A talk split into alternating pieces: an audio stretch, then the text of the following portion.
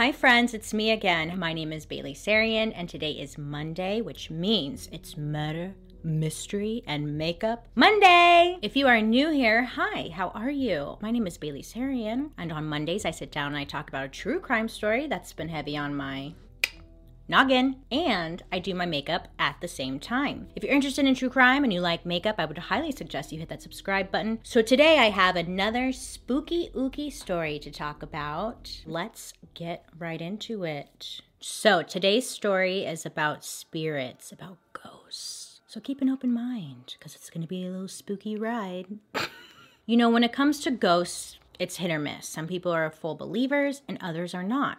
Now, while it's not scientifically confirmed, there is a large amount of evidence confirming and supporting the spirits or ghosts phenomenon and that they may exist. Now, people have talked about ghost encounters dating back centuries. Okay, so this is not like new information, right? And on top of that, people go to school and they will uh, study these instances to help us better understand what is lurking in the shadows. Sometimes in life, there are just unexplainable instances that we only know how to label as ghosts. And these occurrences can happen anywhere to anybody. This story takes place in Ellerslie, Georgia. Ellerslie, Georgia is a small town located in Harrison County in Georgia. Now, the main thing to do out there go to church, go hunting, go fishing. It's simple, it's small. The population is just a little over 3,000 people. So it's like, you know, it's a small town where everyone seems to just know everyone, or at least if you don't know them, it's like a familiar face, you know? I know that face. Now, there wasn't much to do around town, so a lot of people or young adults, they would go down to um, Columbus, Georgia, because there was like a lot more activities and they had just more fun things to do. So the year is 1989. A young family, the Wyricks, they move into Ellers Ellerslie, Georgia. The family consisted of Andrew, Lisa, and they also had their three year old daughter, Heidi. So they moved to this small town and they buy their first home as a new young family. And it's like a ranch style home, super cute. The family moved here so they could have a fresh start, but most of all, they just liked the idea of moving to a small a small town, you know? It's a good safe place to raise a family and just a good place to like start out in life, so they thought think it's safe to say that most children have an imaginary friend, or it's like pretty normal for kids to have an imaginary friend. Some kids have them, some don't. A study said that by the age of seven, 65% of kids actually have an imaginary friend. And a lot of the times it starts as early as three, and then going on to about 11. The Wyrick's daughter, Heidi, again, she was three years old. And since moving into the new home, Heidi had a new imaginary friend. Heidi's parents at first are thinking like maybe it's a way for Heidi to kind of cope with the move or she's just using her imagination. But they really didn't think too much about it. Just kind of, it is what it is. Lisa said that there'd be times where Heidi was playing like in the backyard and Lisa would just kind of be watching, you know, observing and she would see Heidi just like talking to somebody, talking out loud, like having long conversations with somebody. And she would wait and like nobody would talk back. It was weird because it wasn't just little talk, it was like long conversations. So Lisa just one day asks Heidi like, "Hey, who who's your new friend? Who are you talking to?" So then Heidi turns to her mom and she's like, "Mom, well, she's three, so I don't know what she says, but she said something along the lines of, like, Mom, my new friend is this old man in a black suit and a top hat. Lisa, her mom, was like, red alert. One would think that an imaginary friend would be around the same age as them, you know? That's different. So Heidi's mom is kind of asking like a little bit more, like tell me more about this old man. And Heidi said that this old man's name was Mr. Gordy and that they would play in her room and in the backyard. Heidi and her mom would take walks around the block, you know, exercise. And when Lisa would look over, at Heidi, she would see like Heidi was holding on to what seemed like an invisible hand. Lisa would ask her daughter, like, whose hand are you holding? And she would turn to her mom and say, it's Mr. Gordy's hand. And Lisa's thinking, you know, is this normal? to the story. Uh. Heidi would say that she would meet her new friend out by the swing set and they would talk most of the days. And Mr. Gordy, whoever this person was, seemed to be around a lot. This new friend of Heidi's also told her that there was money buried somewhere in the backyard. If my child came up to me and told me this, that there was like money buried somewhere in the backyard, ghosts or no ghosts, I would be tearing up that backyard. All right, I'll believe in this ghost now. Anyways, not the point. So, overall, Heidi was talking about this new friend, and her parents, Lisa and Andy, they were paying attention, you know, as parents should. And both Lisa and Andy were just kind of letting it be. She's not hurting anyone with her make believe friend.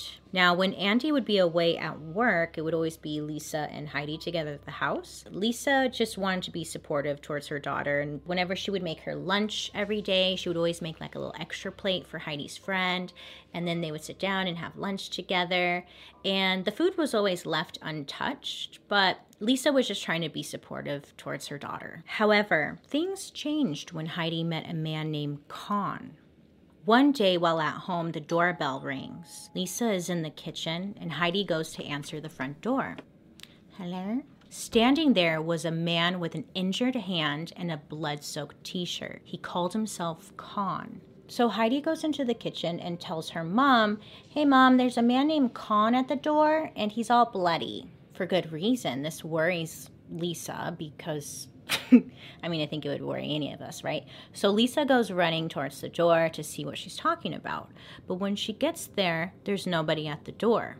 So Lisa then calls up her husband, Andy, and she's asking for him to come home because she's worried that there was a man who may have been trying to lure Heidi out of the house or talk to Heidi. I mean, she doesn't know. All she knows is that there was a man at the door who was all bloodied up, right? Lisa had a bad feeling overall and wanted help looking for this man in the area. I mean, he couldn't have traveled that far. So once Andy gets to the house, they go looking, searching around the neighborhood for this bloodied, injured man named Con, and they just came up empty. There were no physical traces of this man, and no one had seen him. So Lisa had a sister named Joyce, and Joyce ended up moving into the home right next door to her and her family. Now, this was comforting to Lisa because you know, to have her sister living next door and just having like family nearby is comforting. Lisa is telling or just venting to Joyce about what was going on with Heidi, her imaginary friend, Mr. Gordy, a weird bloodied up man at the door, just all that good stuff. So Joyce is just listening to her sister's story and wants to help in some kind of way. And Joyce was like, hey, why don't you find out who lived at the house before you moved in? Maybe they will have some information to help. Great idea. I don't know, maybe this Con person was actually like looking for the person who lived there. Just an idea. So I don't know why exactly, but Joyce, Lisa's sister, she's the one who ends up calling the real estate agent and she asked the real estate agent to look up the information as to who was the previous homeowners for her sister's house. Well, Joyce was given some interesting news. So the previous homeowner's name was Kelly, and Joyce calls Kelly and she's like, Hey, I would like to get together and talk about who lived at the house, if anything weird was going on, just anything and everything. So they get together, and Kelly says that the home before her once belonged to a man named James Gordy who worked as a real estate investor in nearby Columbus, Georgia. But James Gordy had passed away in 1974. So Joyce hears the name James Gordy and she's like, damn, that name sounds real familiar. You know, she's like trying to put together the pieces, connect the dots in her head.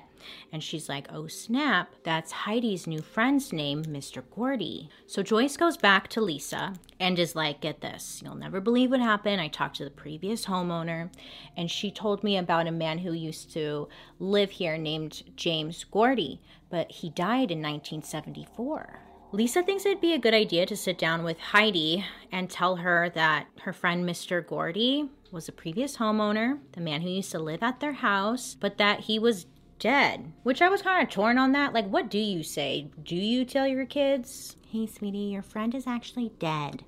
Yeah, dead. So, hey, I give her props. But the first thing that Heidi asked her mom was if she could go visit the grave where Mr. Gordy was buried.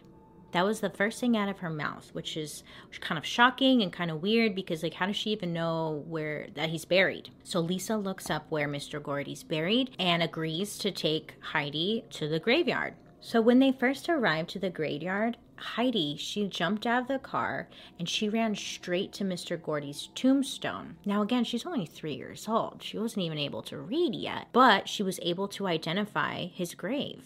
That's suspicious. So Lisa, of course, poor Lisa, she's just going through it because she's like, um, okay, all right. So Lisa decides to reach out to the previous homeowner herself. So she calls up Kelly, and Kelly ends up coming over to the family house with some photos. So Kelly sits down with Lisa and Heidi to show her some of the family photos she brought. The main reason was to see if maybe Heidi recognized anyone in the photos. So she hands her the stack of photos, right? It wasn't a stack, it was like a, co- a couple photos.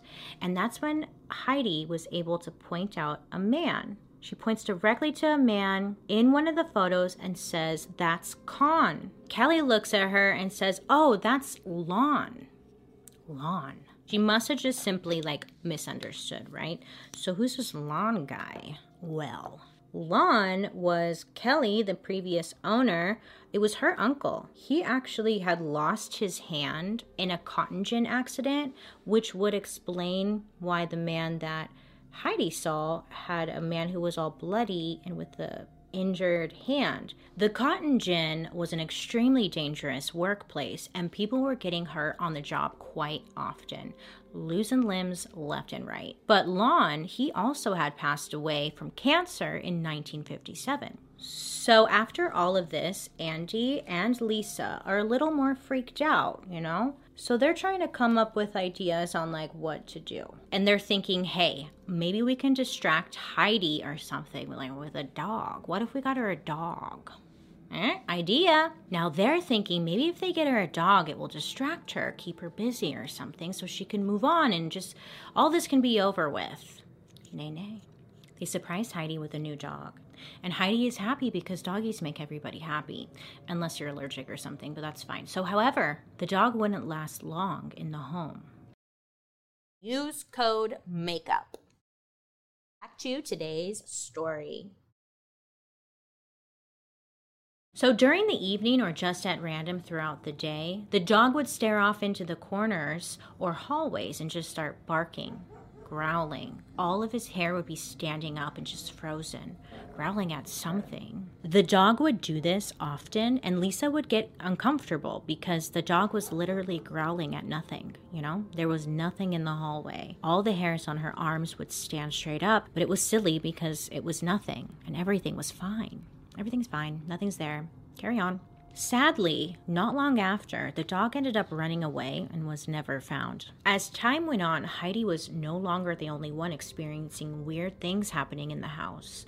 The family would hear kitchen cabinets opening and shutting on their own. Lisa one day was hanging out in the living room watching her daughter Heidi and play with her alive friend in the living room. They were like playing on the floor, right? And Lisa just is sitting on the on the couch, kind of just watching, and she just got a really weird feeling. But she just brushed it off because it's just a feeling. Lisa said the next thing she knew, a chair flipped around on its own and slid right in front of her and the kids, as if someone was pulling up a chair to hang out and chat, you know? For good reason, this really freaked Lisa out. Her husband, he would say, you know, oh, it's nothing, don't let it get to you.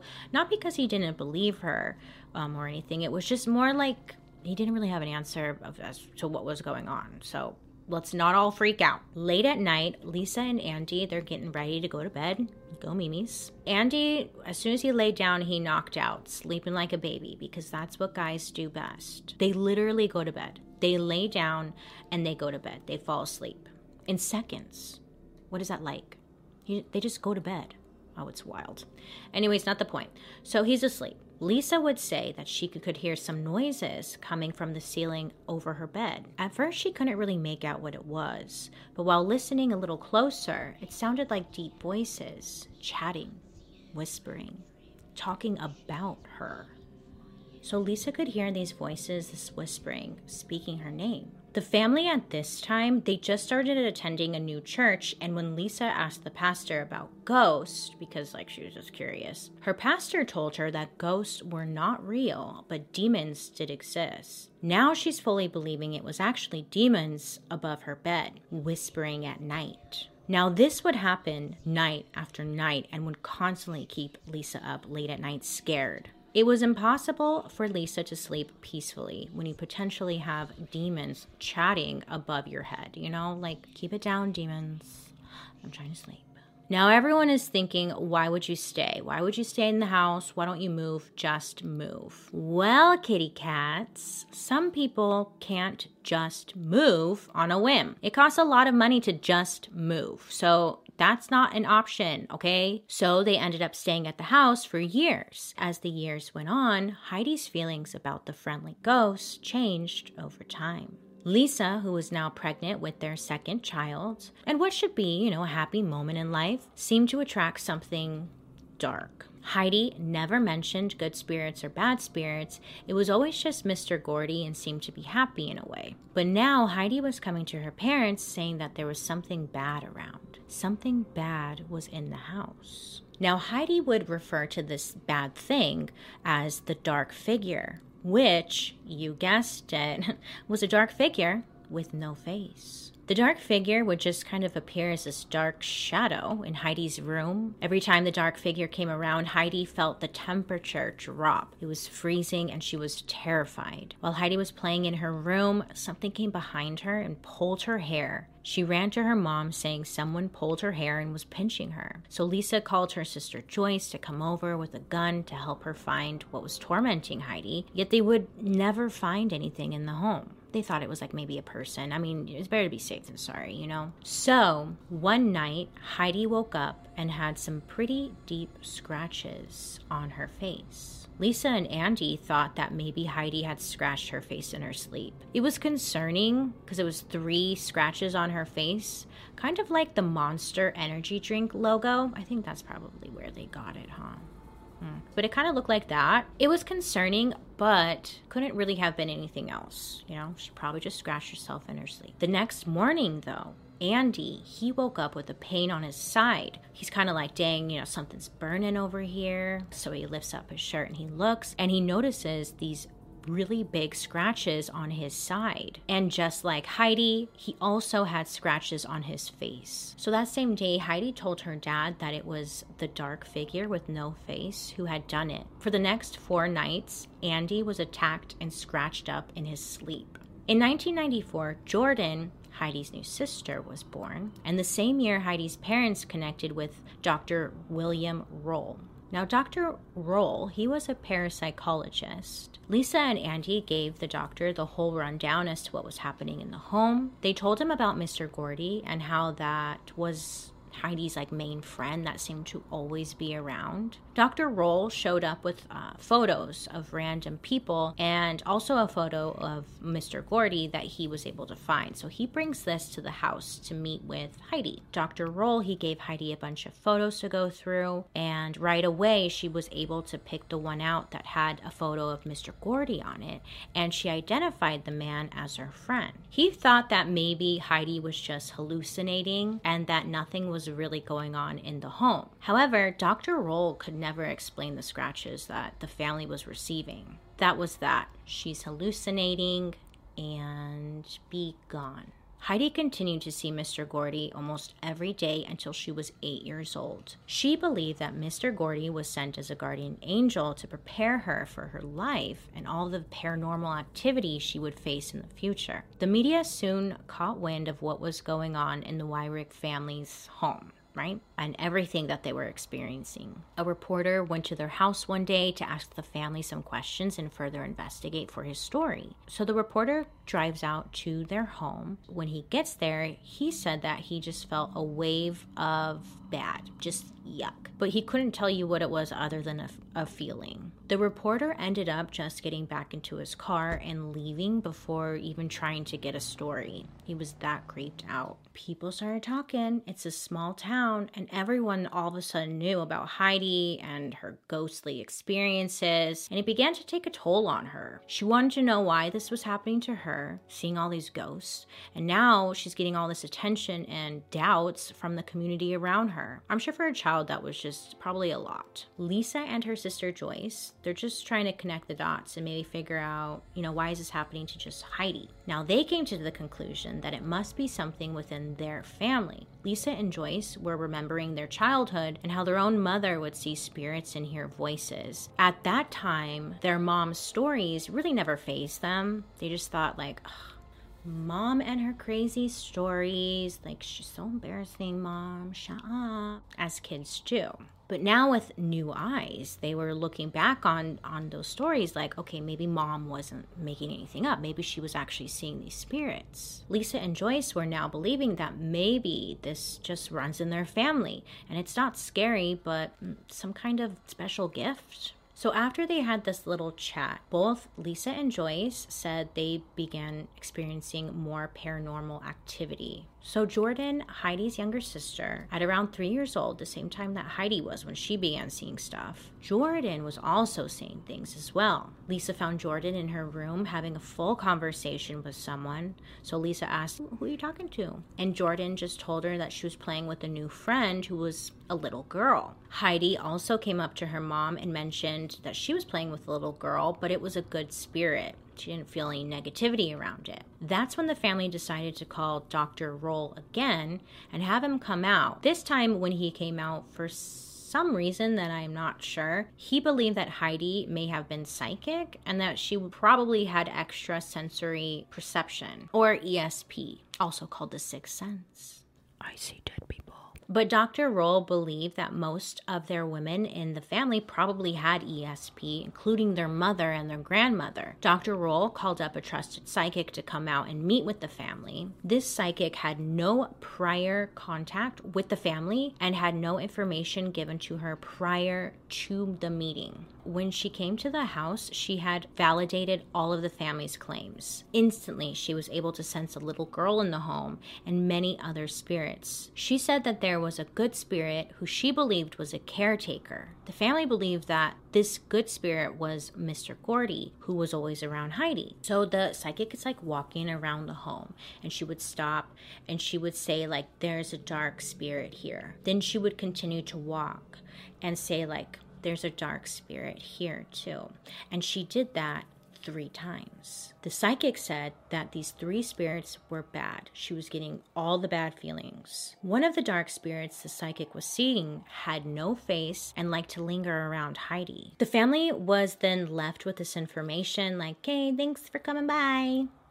Great. So the family wanted more answers or at least like a second opinion. I mean, maybe this lady's like, bullshit. You know, let me call up someone else. Bling, bling, bling. Hello, can you come out? So the family decided to bring in another psychic that they had found who could sense spirits as well. Again, they didn't give the psychic any type of information other than they think something is going on and they just wanted an opinion.